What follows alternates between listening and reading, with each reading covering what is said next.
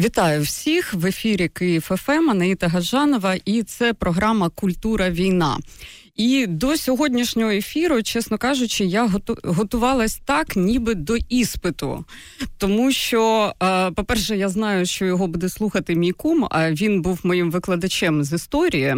Тому я сьогодні буквально здаю іспит одразу двом історикам. І щоб не робити якихось довгих представлень, скажу, що мій гість сьогодні це Олег Криштопа, письменник, історик та автор каналу Історія для дорослих, на якому, до речі, зараз і буде транслюватися наша бесіда. Привіт, привіт. Отже, сьогодні будемо говорити про феномен волонтерства і е, чому українці настільки до цього виявились. Як би сказати, лояльними, активними, як це з нами відбулося, і будемо говорити про меценатство як явище, завдяки якому, в принципі, то наша культура і продовжує існування. Я думаю, що зі мною е, всі погодяться, що. Е, так склалося історично, напевно, що із-за того, що в Україні не було певний час державності, ну такої, якби сталої, то відповідно е, ця державність не ставала на захист нашої культури, і відповідно е, все, що в ній відбувалося, це були зусилля якраз подвижників та власне філантропів. І я пропоную почати з того, що, от, наприклад, Володимир Великий побудував е, не лише в Києві десятинну церкву, а ще будував церкви, скажімо, в тому ж Білгороді чи там Суздалі. Ярослав Мудрий. Побудував не лише в Києві Софію, та а ще, наприклад, е, заснував хлопчачу школу в Новгороді, е, Сагайдачний, Петро Могила, е, Розумовський. Всі вкладали шалені статки в розвиток нашої освіти, науки і так далі. Острозька академія Могилянка просто поставляла постійно кадри е, на Росію, які власне забезпечили їм е, їх місце в науці і освіті. Зараз, е, якщо опустити пральні машинки, білизну і все, що мародерять російські солдати в Україні, е, можна помітити іншу річ, яка вражає насправді не менше, це те, що за оцей час навіть повномасштабного вторгнення росіяни. Е, не спромоглись навіть придумати власні жарти, навіть меми. Тобто, навіть той факт, що вони накладають в Тіктоку е, своє е, привітання е, про те, що ми з Росії на е, нашу вірусну пісню Доброго вечора, ми з України. Мені здається, що це е, якийсь просто е, ну і там Собчак, яка собі привласнити сковороду спробувала з цією футболкою про те, що мір її не ловили, не поймав. Ми така багата держава, що ми навіть попри свою вічну скруту досі е, інвестуємо в російський культурний простір. Ну а борщ. Борщ, врешті. Не хотіли ділитися борщем, це ознака нацизму. Як ви думаєте, чому це відбувається? Е, ну, власне, ми ж з цього і почали. Тобто, з того, що великий період бездержавності, і, ну, сусіди наші, не тільки росіяни, намагалися нас асимілювати. І, власне, оця от низова культура меценатства, волонтерства і створення таких е, горизонтальних зв'язків і горизонтальних інституцій, от воно бере початок десь там в 15 столітті, е, коли з'являються перші братства.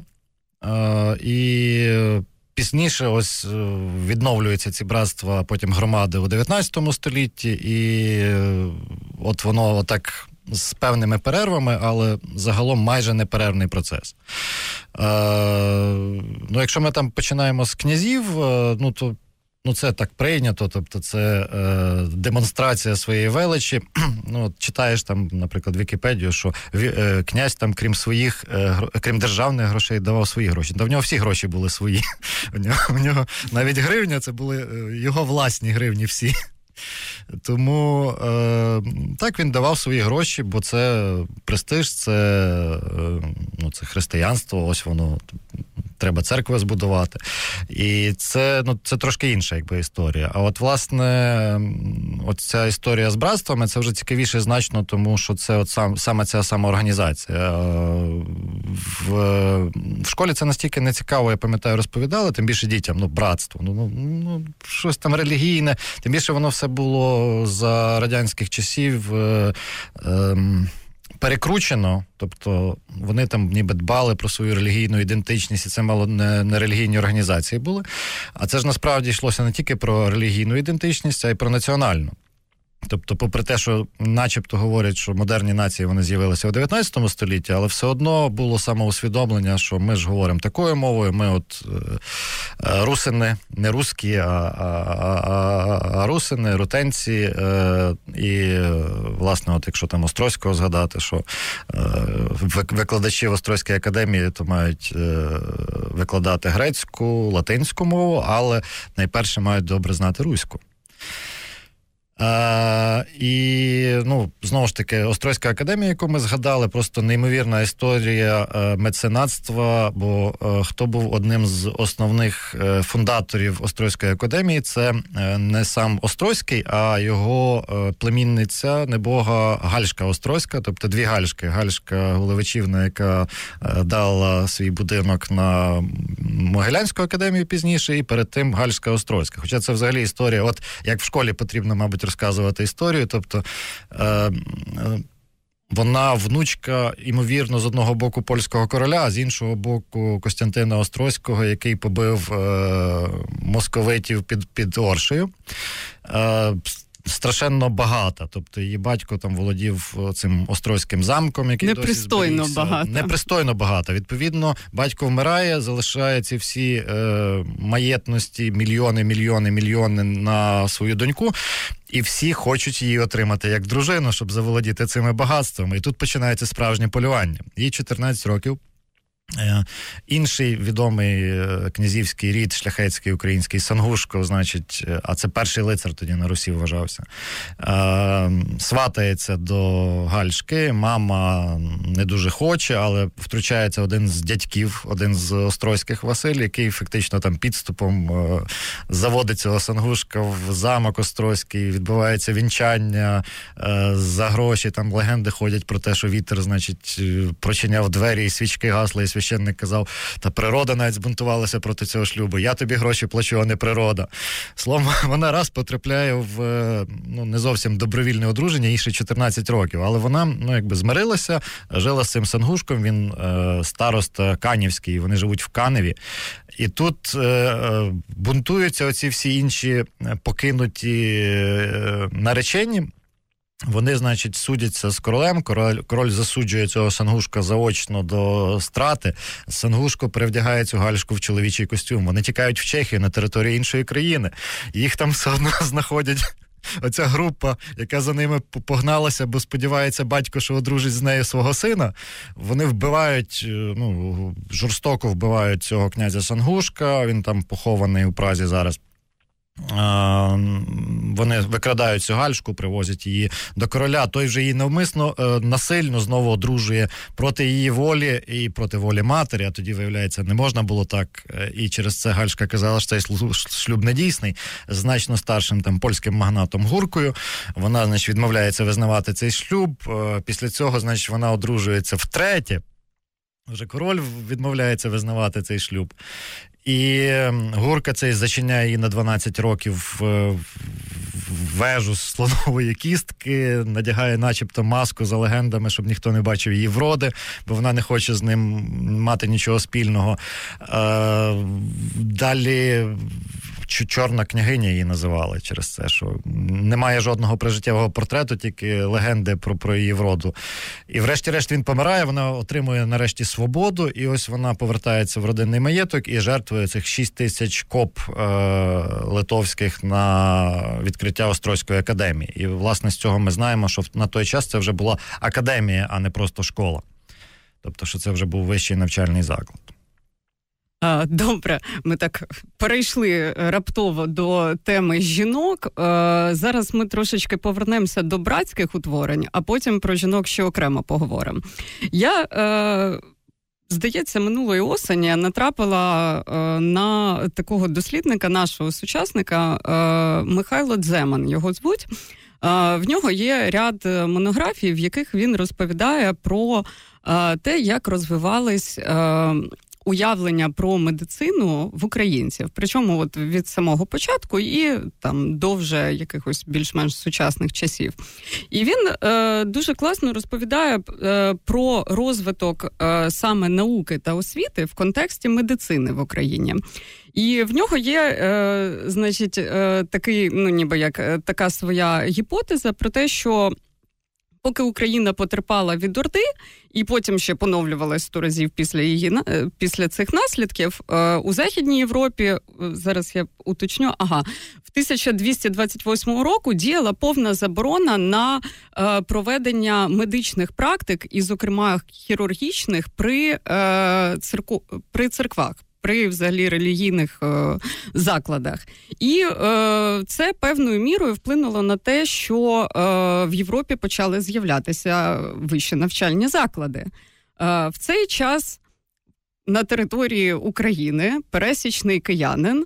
Е, медичну допомогу ледь не до 16 століття міг отримати виключно лише або при церквах, і, власне, оскільки це був е, ледь не єдиний е, медичний заклад, доступний для пересічної людини, відповідно е, з освітою теж все було при церкві, і виходить, що оскільки це не всім підходило, і церква не могла покрити всі медичні потреби, виходить, що популяризувались знахарі, всі ці, е, ну скажімо, нетрадиційна медицина. нетрадиційна медицина, так назвемо це все.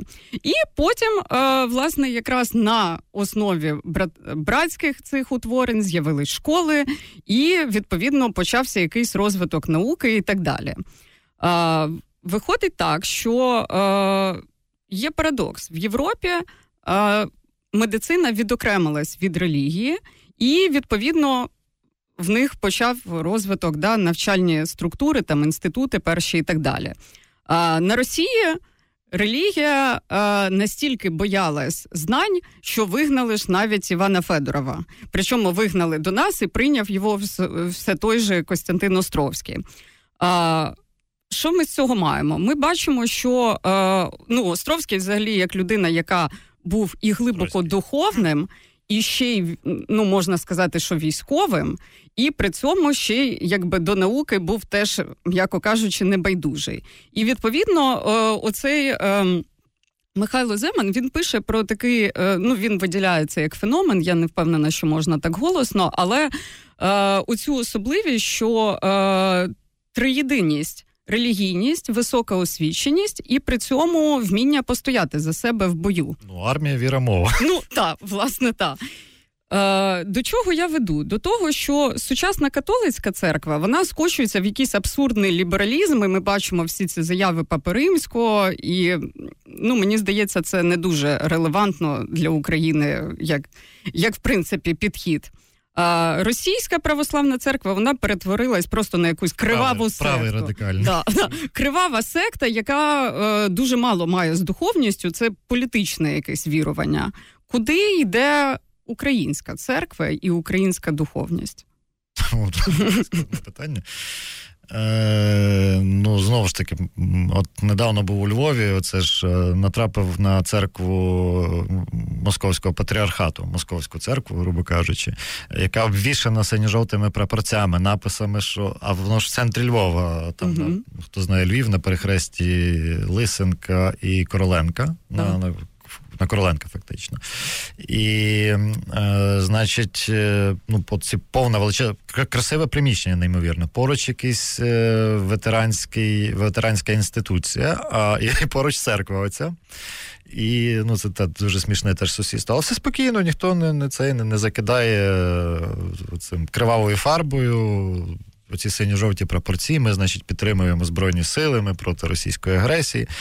Ну, тобто, знову ж таки, у нас е, ця багатоконфесійність аж зашкалює, і ну, от, власне, те, що російська православна церква в Україні це не аж ніяк не релігійна інституція, це всі всю свою історію це була е, політична інституція, інституція примусу. Тобто тут ну, можна мільйон цих історій розказувати. Тобто, починаючи з того, що перший з росів російських цих так званих царів, ще московських, московицьких з династії Романових, то Романов був царем, а батько його був патріархом. Після цього Петро І взагалі скасовує сам саму посаду патріарха і призначає оберпрокурора на чолі церкви. Ну це вже багато говорить про цю церкву. І, власне, так залишалося до, до 17-го року. Потім, звичайно, церква на якийсь час була знищена. Вона в, в такому напівживотіючому стані кілька оцих владик зберігали життя їх Сталін тримав, очікуючи е, власне потрібного моменту. Він дочекався цього моменту в 40-х роках. Він зрозумів, що церква це серйозний інститут. Він зробив такий дуже великий відкат назад. Тобто він ще в 30-х роках е, повернув вивчення історії в школи, які були заборонені за Леніна. Е, тому що вважали, що ця історія це погана історія, це це історія якась там буржуазна. А Сталін сказав: ні, це типу наша от велика історія. Ми імперія, ми ми відновлюємо Російську імперію тільки під іншим, під іншою назвою. І під іншим соусом трошки. І він вирішив, а під час Другої світової пропаганда працювала з різних джерел по-різному. Відповідно, він бачив, що на окупованих територіях німці відновлюють церкву і ну, ці мільйони росіян, які е, на маленька окупована територія, мільйони росіян пішли. Е, тобто там говорять, що українці були ну росіяни, що українці пособники фашистів, е, колаборанти, які працювали на Гітлера. Ось дивізія Галичина. Та ви погляньте, скільки у вас було колаборантів. Тобто це реально мільйони. І Сталін вирішив як пропагандистську штуку і заодно, ну знову ж таки, очолити цю церкву, створює наново. Тобто, е, знову ж таки, там різниця в перестановка доданків е, Російська православна церква, але точніше, вона тоді руська була. Тобто не православна церква Росії, як було до 17-го року, а Російська православна церква, тобто це вже інша церква, це Сталінська церква нині. Сталіним створена фактично через е, такий був Карпов працівник, е, тобто через КДБ, тобто мільйон документів про те, що кожен, ну, фактично кожен церковник тодішній працював е, на на церкву. Ну, Церковник працював на КДБ. Е, власне, Філарет український, оцей з Київського патріархату, колишнього. Е, ну, не не, не соромився зізнатися в тому, що так, що всі мусили працювати на КДБ. Е, це якщо ми говоримо про російську церкву в Україні, яка досі існує, як як релігійна організація, хоча це ніяка не релігійна організація. А коли ми говоримо про українську церкву, яка створюється, ну знову ж таки, вона в 90-ті роки це теж створювалися агенти. Навмисно розколювався оцей автокефальний рух, як було три автокефальні церкви. А, Ну, врешті, ми ж е, світська країна. У нас церква зараз не несе того навантаження, яке вона несла в, е, в часи. Ну, багатоконфесійна, крім того, в часи братств, коли була єдина релігія, і е, частиною ідентичності, е, важливою частиною ідентичності була приналежність до тої чи іншої конфесії. І, е, власне, ем, Польща займалася асиміляцією еліти шляхти української не е, тому, що примушувала говорити польською мовою, а тому, що примушувала схиляла до переходу в е, католицизм. Власне, Унія ж задумувалася тим же ж Острозьким, довкола якого сьогодні багато ми е, повертаємося до нього. Е, він був одним з ініціатором унії створення цієї нинішньої греко-католицької церкви, але потім образився, що це зробили за його спиною. А він же ж був некоронованим королем, фактично, і за його спиною образилися. І ну знову ж таки, коли ми говоримо от про ті часи, це кінець 16 століття. Це е, власне е, епоха відродження. Це з'явилися друкарні, це е, реформація у Європі. А в Україні це ну теж свого оці братства. Це ж була відповідь на європейську реформацію. Тобто, ми. Ну, ну що ми з цією вже церквою своєю зробимо? Ми її можемо просто встановити над нею е, світський контроль і таким чином її покращити. Е, добре, давайте тоді е, перейдемо ще до одної штуки, якраз щоб вже закрити тему Оструйського.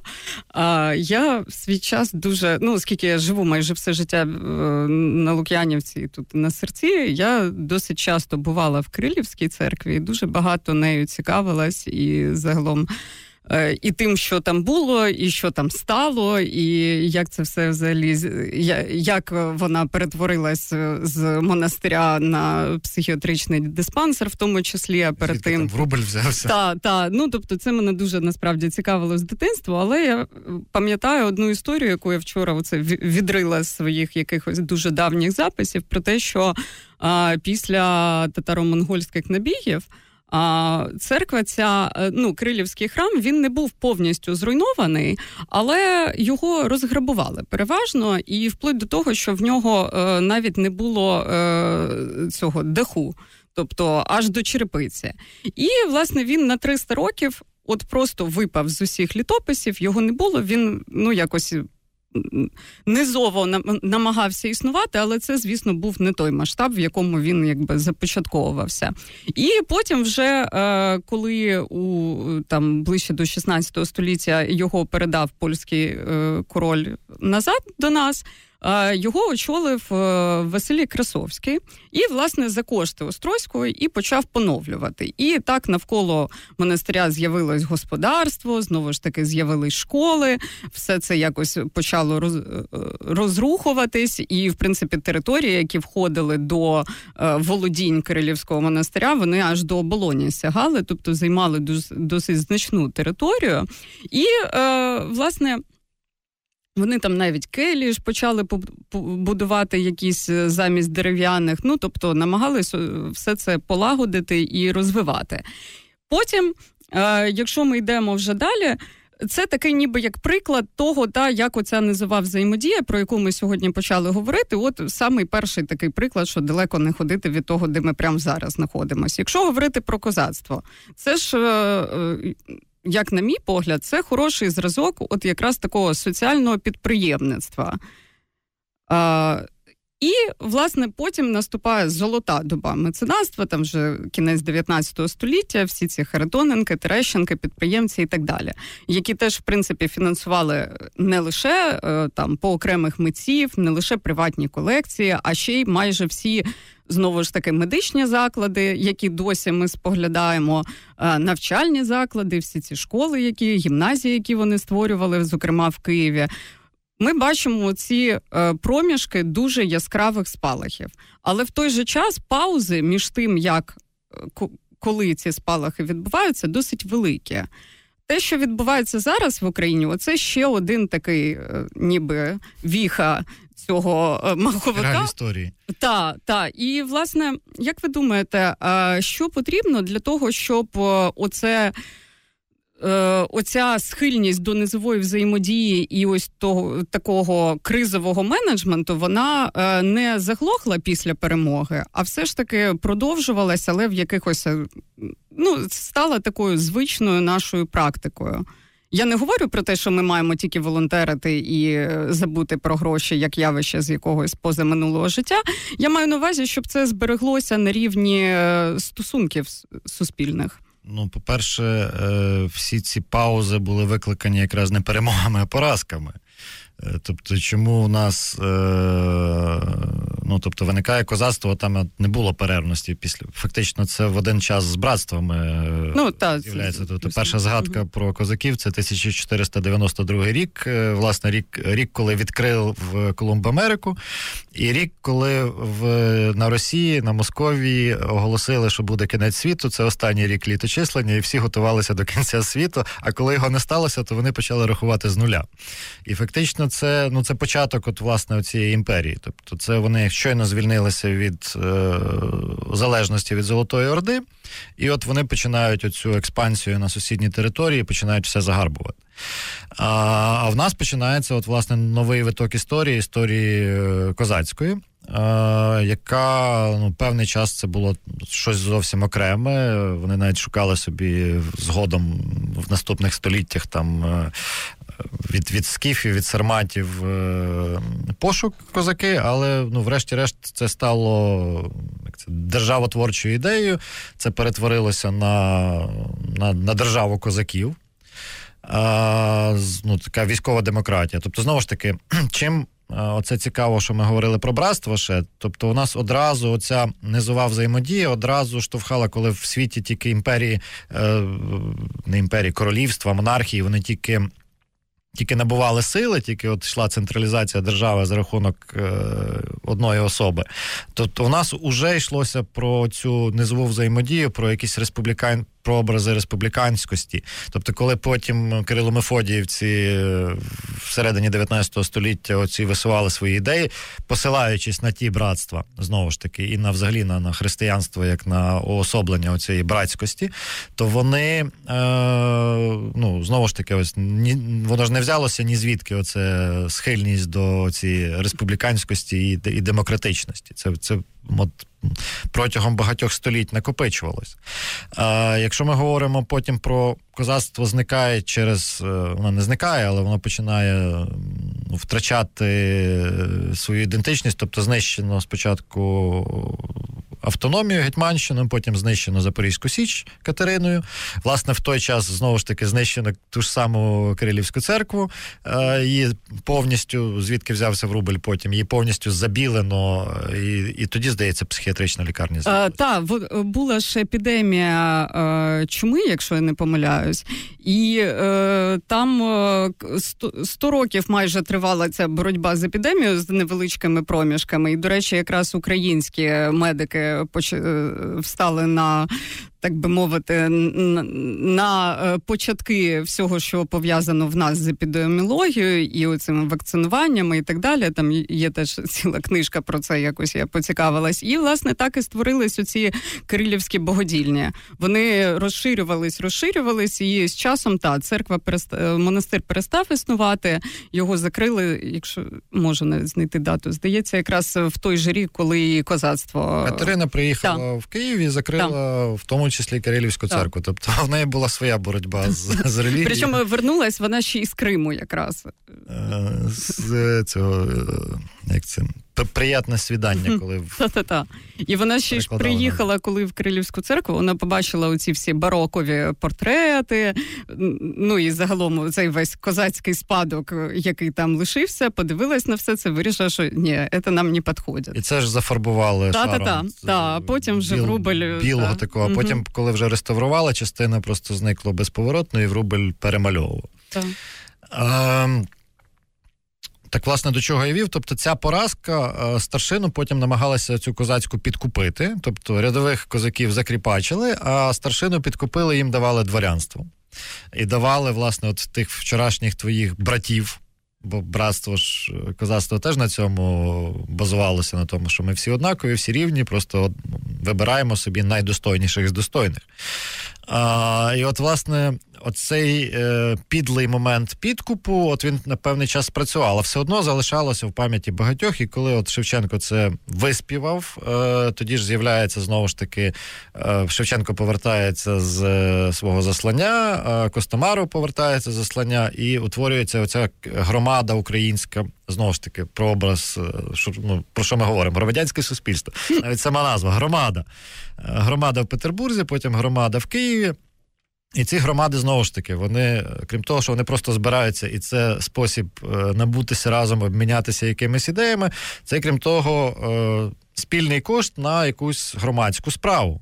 Е, бо, власне, коли з'являється знову ж таки Емський указ, е, заборона повна української мови, заборона ну, шкільництво, знову ж таки, Катерина, коли приїжджає, вона ж закриває Могилянську так. академію. Так. Тобто, знищення... До речі, причиною формальною до закриття вважалась якраз оця епідемія що, е, яка співпала, і це було їй так дуже на руку, тому що можна було і могилянку закрити, і церкви всі перетворити на богодільні. Ну тобто, це був такий дуже е, з багатьох причин зручний момент.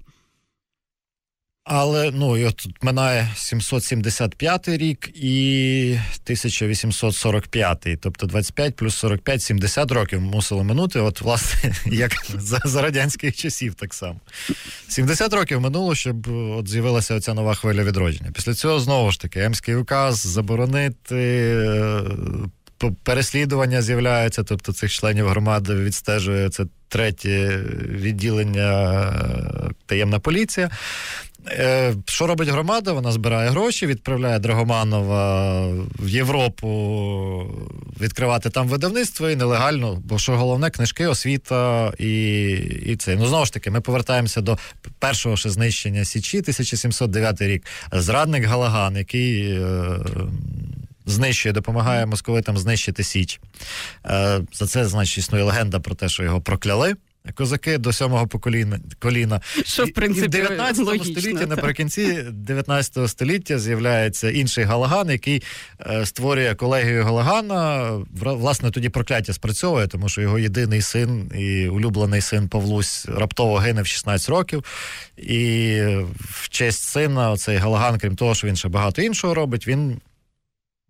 Вкладає гроші в, в освіту, в, в майбутнє України. А а московитам він служити не хоче, він це одразу говорить і дуже впевнено. Тобто, і вся ця, коли от щойно з'являється Шевченко, одразу ця вся старшина, яка десятиліттями асимільовувалася, більшість з них раптом у них прокидається ця гордість за минуле. Е, спадкова ця пам'ять, що ні, так ми ж ми ж ге-ге-гей, ого-го. І ну знову ж таки, той же ж там Тарнавський в маєтку приймає постійно там художників, письменників. Ну, от, Оця спільність е, прокидається через десятиліття. Якби не було цих е, руйнувань жахливих, е, які спричинених московитами, тобто руйнувань 17-20 років, руйнувань 775-го і 709-го років. Ну тобто, якби це все було неперервно, ну я не знаю, де би ми зараз були, якби ми жили. На Луні відкрили ну, би та, Марс. Тобто Ілон Маск Відпочивав. Зараз, я не знаю, тобто вже йшлося б про якісь підкорення інших галактик. Добре, я нагадаю нашим слухачам, що в мене в ефірі Олег Криштопа, автор Ютуб каналу Історія для дорослих. Якщо вас зацікавило те, про що ми говоримо, або якщо ви хочете не занудними датами і фактами е, дізнаватись про нашу історію, обов'язково підписуйтесь на канал Ютуб для дорослих, а також е, приходьте у цю п'ятницю, якщо ви будете в Києві, у Довженко Центр тому що там буде відбуватися подія, яка називається Київ 450. Е, подія відбуватиметься два дні. Це такий фестиваль, і який е, має таке формулювання е, благодійна операція об'єднаних мистецьких сил. І власне там будуть концерти, там будуть грати е, кілька гуртів, зокрема, і гурт, в якому грає наш колега Богдан Буткевич, е, ведучий е, радіо Київ ФМ ем та телеканалу Київ в складі гурту Юркеш. Буде також Junket, Хамерман знищує віруси. Антон Сліпаков зі своїм таким музично-репортажним проектом, який називається Варнякання. А також будуть лекції, і власне відкривати фестиваль буде якраз е, слот історії для дорослих, в якій ми будемо говорити про е, тисячолітню війну і історію власне української стійкості. Тому обов'язково е, відвідайте цю подію, і вхід на неї вільний. Це будуть е, добровільні донейти. І насправді то мета цієї події це збір коштів на автомобіль для однієї з бригад ЗСУ, які воюють зараз на східному фронті. І власне заради цього ця подія то і відбувається. Ну а в другу чергу, звісно ж, це ж вже день Києва. Навіть не віриться, що вже і весна пройшла. І власне я думаю, що ми всі скучили один за одним і за якимось е, такими зустрічами. Тому обов'язково відвідайте. Нагадаю також, що в нас працює студійний вайбер. Його номер 098 0099 898. Якщо у вас є питання до нашого гостя або до мене, ви також можете з нами контактувати або запитати лінк на Фейсбук-сторінку події, про яку ми щойно говорили. Нагадаю ще раз, що вона називається Київ 450. Отже, давайте продовжувати. Стосовно е, меценатства, в мене є ще одне спостереження. Мені здається, що. Ну, це суто моє суб'єктивне, не знаю, чи погодитись ви зі мною чи ні. Але мені здається, що для того, що е, що кожного разу, коли відбувається цей вибух, ми, е, врешті-решт, стаємо е, трохи жертвами власного такого романтизму і інфантильності, тому що українці вони такі дуже мрійники і дуже довірливі. І відповідно ми готові віддати все заради того, щоб здобути якусь мету. Але досить швидко розчаровуємось, тому що в нас просто немає інституту репутації. І е, як ви думаєте, от е, в контексті тих подій, які відбуваються зараз, чи здобудемо ми нарешті інститут репутації, якого в нас ну фактично просто не існує протягом всієї історії? Чесно? Думаю, що, на жаль, ні. Ну, це от таким яскравим маркером, мабуть, була ця історія з Зеленським і з Крилетом. Е, що та от тут дітям руки ноги відриває, що ж там плагіат? Ну ну, ну і ну, це маркер. Ну, ну, Не не, не вчить, е, на жаль, історія нічому багатьох людей. Тому, ну і власне, це ж десятиліттями все створюється. От якби була ця тяглість, не було цієї історичної е, цих рваних ран е, на десятиліття, якби не було у нас цього цієї помилки вцілілого, тобто ми ж нащадки тих, хто вцілів.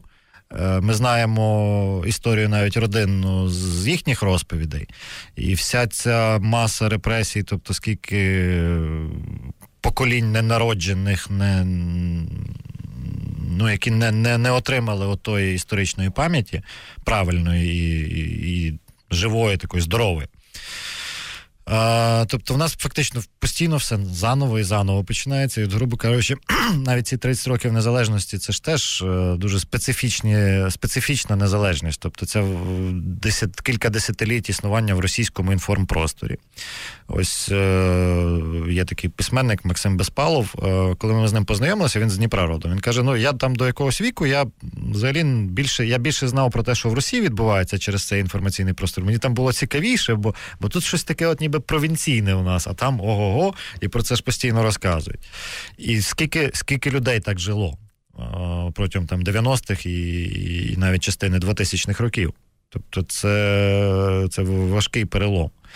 І ну, що таке інститут репутації? От у людей таке враження, що ще досі оця коротка пам'ять, вони не пам'ятають. Е, як в цього, грав, як в рибки. Е, грав, е, ну чому от любить нинішня влада, офіс президента цю гру. Кожного дня мусить бути якийсь інформаційний привід, який перекриває вчорашній. Тобто постійно на цьому, на, на, на якомусь інформаційному драйві жити. А за такою, за таким інформаційним потоком в гіперінформаційному світі, ну ну що ти там пам'ятаєш? Ну, щось, ну, якийсь неприємний той тип, але але чого я вже і не пам'ятаю. Ну, от воно ж працює навіть на розумних людей так. А, До речі, про... Ну і схильність пробачати, знову ж таки, наша да. наша велика схильність. Е, Все пробачу. Ну, ну... Якщо говорити про е, тенденцію в інформаційному просторі, а як ви ставитесь до того, що е, ми взагалі майже не говоримо про втрати? Ну тобто я чудово розумію, як працює пропаганда, і мені здається, що все ж таки на третій місяць війни варто було ну повномасштабної війни, звісно, мається на увазі. Вартувало би все ж таки трошки е, ну не робити вигляд, що їх немає, тому що, скажімо, цифра в 20 тисяч зниклих безвісті – ну це важко приховати. І відповідно, чим більше це буде замовчуватись, тим гірше це закінчиться для нас. І оці, ну я просто розкажу на банальному прикладі. Е, скажімо, ця Білогорівка, яка зараз транслюється по всіх каналах як нова Чорнобаївка, тільки на Луганщині, де українська, де ЗСУ знищили переправу і так далі. Е, особисто мій найближчий друг був там. І е, от 20 днів він зниклий безвісті, тому що всі стверджують, що він знаходився в тій школі, по якій стався авіаудар. І коли 20 днів ніхто е, не е, займався, ну в силу, звісно, об'єктивних причин, тому що обстріли не припинялись, не займався ні пошуком цих тіл, ні розбиранням завалів, ні нічим. А потім туди почали приїжджати журналісти. От на цих вихідних там був прям цілий марафон, така прес-тур, мені здається, туди відбувся, де вони радісно розповідають про славетний подвиг української армії, але е, забувають про те, е, що ну наразі кількість хлопців, які зникли безвісті саме в цій Білогорівці, вже понад 20. І відповідно, ось такі речі, е, коли відбуваються. Як ви думаєте, наскільки виправдано настільки замовчувати наші втрати? Важко сказати, тому що ну я думаю, що або це треба. Ну, це ж психологічний момент навіть під час війни, що рахувати втрати ворога, а не рахувати свої. А, ну, Але звичайно, але, звичайно що ну, тобто ми вже три місяці, і ну, чим далі, тим більше розумієш. Е, от Я там кілька разів приїжджав у Львів, і буквально кожного разу на Личківську чи пішки проходив, чи цей. Щоразу я потрапляв на, на похорон. Е, і такі моменти, от як в піснях оцих стрілецьких там про двох козаків, е, в одного там вишита сорочка, в іншого свитинка. Тобто один похорон такий помпезний, тобто тягнеться через е, ну, вже Поличаківський йде, а ще тягнеться від арсеналу з вулиці Руської, хто знає Львів. Ну тобто, це дуже довго тягнуться ці люди, які йдуть за труною а іншого разу просто автомобіль проїжджає з з написом і, і нікого немає. Але ну, ми розуміємо, що ну, що нас цифра може шокувати. Я вже не кажу про про те, що ми взагалі не виявляємо, скільки людей загинуло в Маріуполі. Ну, от, власне, і Маріуполь це сама медійна історія. Так скільки загинуло, ні, ніхто ж не не, не, і не, не скоро дізнається. А а про, наприклад, про про про загиблих в Херсоні в перші дні е, цих тероборонівців, яких там поколошматили, про них навіть теж ніхто не не, не згадав. Ну тобто, це. Це це складна тема. Я не ну я не знаю, чи правильно озвучувати цифри. Ну, знову ж таки, як от вчора там Зеленський про цих 87 загиблих в Десні. А, І часто ці загиблі це це знову ж таки через головотябство, через дурість. Е, ми так само не знаємо про небойові втрати, так звані, а вони то я теж впевнений, що є. І важке питання. У мене немає відповіді однозначної. Я в перші дні був впевнений, що що це логічно і правильно. Зараз я зараз знову ж таки, мабуть, краще мовчати, бо бо ми можемо вжахнутися від від того, що ми дізнаємося. Просто рано чи пізно ми вжахнемося. От як було з Бучею, да? вона була в окупації, всі ці київські передмістя. Всі розуміли, що що там відбувається щось жахливе, але ніхто не міг навіть уявити та масштаби того, що відбулося, і власне, коли це все вскрилося. Отак всі і е, просто впали в шоковий стан, тому що от сталося те, що сталося. Ну, знову ж таки, навіть е, коли там інститут вивчення війни пише свої доповіді, тобто вони час до часу згадують, чи там та ж британська розвідка, це вже як британські вчені. Та, до речі. Е, але вони ж е, згадують про російські втрати, але не згадують про українські втрати теж. От я про що про що і мова. А, Добре, давайте повернемося до тієї теми, яку я обіцяла вернутись на початку. Стосовно е, жінок у волонтерському і меценатському русі. А, Ви розказали про одну, але я думаю, що їх насправді то було набагато більше. І, чесно кажучи, я лише вчора почала про це задумуватись, тому що при всіх своїх феміністичних поглядах якось з цього ракурсу я на це не дивилась. На кого нам ще варто звернути увагу? Е, ну, взагалі, якщо відкрити навіть на Вікіпедії статтю меценатство в Україні, то там є там, окремий там є підрозділ розділ, да. жінки-меценати. Е, от я вже не пам'ятаю всіх прізвищ. Ну, звичайно, Алчевська, найперше, що що, що спадає на думку, тому що, от, е, власне, ну, Алчевський давав гроші, Алчевська навчала дітей. Ну, тобто, вона от страшенно активно громадською діяльністю займалася. Це, якщо хто не знає, то місто Алчевськ, тому і Алчевськ, що, що, що це. Е, були Алчевські. Е, він був якимось страшенно багатим банкіром, підприємцем, і потім раптово все втратив під час якоїсь кризи і покінчив з собою. А, Перший пам'ятник Шевченку в Україні, власне, встановили Алчевський. Це знову ж таки про український схід. Та власне, ну ну цих людей мільйони. Тобто, якщо ми говоримо там про волонтерство, про от була така письменниця, феміністка Уляна Кравченко, її псевдо, Юлія Шнайдер, справжнє ім'я, тобто одна з е, коханих, е, скажімо так, Івана Яковича Франка, яка його дуже сильно любила. І навіть після того, коли він одружився, і вона вийшла заміж, вона все одно зберігала всю переписку з ним, там десь в подушках поховала від чоловіка. В неї було кілька дітей, і от там така родинна історія, що коли почалася українсько-польська війна у 1918 році, то син по батьковій лінії, бо батько був поляком, пішов е, воювати в польську армію і загинув. А донька пішла е, воювати в українсько-галицьку армію медсестрою. Ну і а, а інша сестра, то от власне вона була волонтером теж працювала в госпіталях, допомагала пораненим, притулки для січових стрільців. Ну знову ж таки, ми не згадали, що коли про церкву говорили про митрополита Шептицького, як одного з і, і сам і сам був меценатом, і він фактично створював це державу в державі. Не було державності, але існувала оця оці низові зв'язки, які він допомагав створювати, які фактично продовжували цю тяглість. А, Коли ми взагалі слово про слово волонтер згадуємо, то ми е, це це 19 століття, це поява Червоного Христа, це там 1800 64 рік, якщо я не помиляюся, без нудних дат обіцяли. Я сам їх ніколи не запам'ятовую. Але, власне, це якась велика битва, десятки тисяч поранених, яким ніхто не дає допомогу. І так, власне, з'являється ідея Червоного Христа, так, власне, з'являється ідея ідея Женевських конвенцій, е, про які ми сьогодні багато згадуємо, тому що це порушення правил і звичаїв війни і і неспровокований напад, агресія. Тобто, всі ці терміни з'явилися, от, власне, в ті в ті часи, в кінці 19-го, початку 20-го століття вони з'являлися.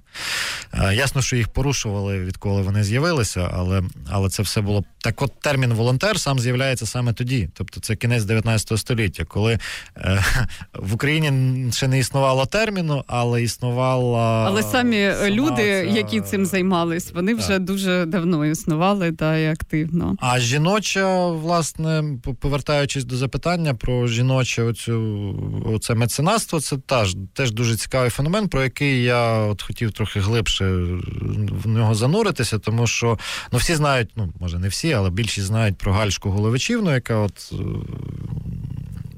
приміщення віддала під е, Моглянку. Моглянку. Угу. Хоча там теж е, завжди, коли починаєш заглиблюватися і шукати перші джерела, то виявляється, що не все так просто.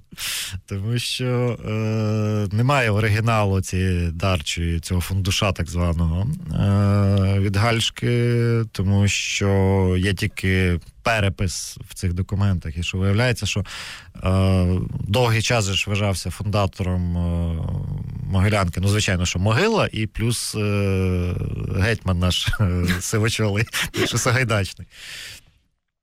А от в якийсь момент стало це, от, власне, в ті часи, коли Катерина хотіла закривати, це стало невигідним і почали шукати давніше, і знайшли от, власне, цю е, гальчку.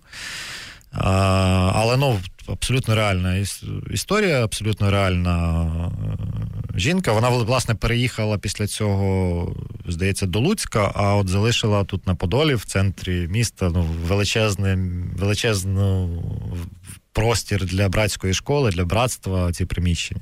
І так пізніше в цих приміщеннях з'явилася академія. Давайте наостанок ще поговоримо про одну річ. Я завжди, коли я вперше задумалась про меценатство, тому що я в юності жила кілька років у Сумах, і там, в принципі, все, що стосується найкращого в місті і його розбудови, як такої з якогось е, військового пункту до повноцінного міста, це все пов'язано з цукровими магнатами. Вони добудували туди залізницю, вони побудували всі найгарніші будинки, вони будували церкви. Ну тобто, все навколо цього крутилося. І мене ще там в старших класах дуже вразило, наскільки були були захащені усі ці колишні будівлі цукрових заводів, тому що вони реально дуже естетичні були, судячи з усього на початках, і зараз вони виглядають. Ну, скажімо так, як деякі замки на Галичині наші, е, якщо так можна сказати. І власне я думала про цих людей, думала, що ними якби керувало, та чому вони настільки вкладались не лише у власний бізнес, а от е, і в те, щоб якось розвиватися. А потім почало е, згадувати, ну скажімо так, умовно тих, кого меценатами називають зараз. І от е, хто би мені не прийшов на думку, це зазвичай якісь, е, ну якщо говорити про масштабні вкладення, то це, е, звісно, якісь олігархи, І е, що б вони не робили, навіть якщо це хороший проект, ну тобто, умовно, там Пінчук арт-центр. Ну якби потрібна річ, потрібна. Центр сучасного мистецтва в столиці країни очевидно необхідний. Тобто, я пам'ятаю, коли ще в Моглянці був центр Сороса, центр сучасного мистецтва, і коли туди Інді Ворхала в оригіналі привозили, так, це було круто, але не можеш Сорос нам е, навіть такі речі забезпечувати. Якось можна ще самим принаймні це з цим питанням впоратись я до чого веду? Чому завжди, коли я думаю про сучасних, е, так би мовити, українських меценатів, мене не я не можу позбутись такої якоїсь е, ну такого гиденького відчуття, тому що це завжди дуже заполітизовано. Як ви думаєте, чому зараз е, немає таких яскравих прикладів тих, хто вкладає гроші в освіту, в культуру серед, ну скажімо там, політичної чи бізнес-еліти країни? Ну, важко сказати, але я думаю, що воно на поверхні відповідь. Ну, тобто, ну, якщо взяти там Рената Леонідовича, ну звідки він вихідець з, з ліхих 90-х. Ну, звичайно, що багаторічна робота з якимись е, піар-менеджерами, які його трошки навчили, говорили. Він же швидко з'являється на публіку. Тобто там два слова скаже і і зникне. Тобто, ну це ж знову ж таки освіта. Може, нам їх Минуле, варто яке в нього вчити, в цей... Може, нам їх варто освічувати? Е, Може. Ну, власне, от ну, Пінчук от освіченіший, і відповідно, вже і, і, і гроші трошки в інші проекти вкладає. А, І інакше. Е, ну, тобто, там знову ж таки, тобто Петро Олексійович теж от рівень освіти зразу впливає на те, як ти, куди ти вкладаєш гроші. Питання в тому, що наскільки ти ці гроші любиш, і наскільки тобі дорога кожна копійка. Для декого це теж е, важливий елемент е, у їхньому меценатстві. Ну, Тобто, ну, з того, що я знаю, наприклад, Фірташ теж. Е, чимало вкладав гроші в, в освітні проекти, причому намагаючись не сильно це афішувати, бо і не афішували і ті, хто отримував гроші, бо не надто ну, якось не надто гарно це звучить іноді не надто хороший ем, бенефіціар власне цього фундуша, так званого, як як у старі часи називалося. А, Тобто ми ж ми ж не все знаємо, не забуваємо про це. А, Ну, Чому? Ну так, ну, освіта, самоусвідомлення, розуміння того, де ти живеш, навіщо. Тобто Вкладати гроші у фонтан, який всі побачать, чи вкладати гроші в, якийсь освітній продукт. Добре, на цьому будемо завершувати. Я нагадаю, що в ефірі була програма Культура війна. З вами була Наїта Гаджанова та Олег Криштопа. Нагадую, що запис цієї розмови можна буде послухати на е, Google, Apple подкастах та Spotify. Називається Культура двокрапка війна. А також запрошую всіх 27-28 травня на е, фестиваль Київ 450, який відбудеться у е, національному центрі Довженка. Там будуть два дні концертів, е, кіно від Вавилон 13. До речі, все відзняти за останні три місяці. Будуть лекції від Олега Криштопи, а також ще від двох інших істориків. Залишимо їх наразі е, секретними. Витримаємо, витримаємо трошки інтригу. Буде виставка. Тому е, наразі прощаємось, але сподіваюся, що побачимось з усіма вже 27-го о 16.30 у Довженко центрі. До побачення. На все добре.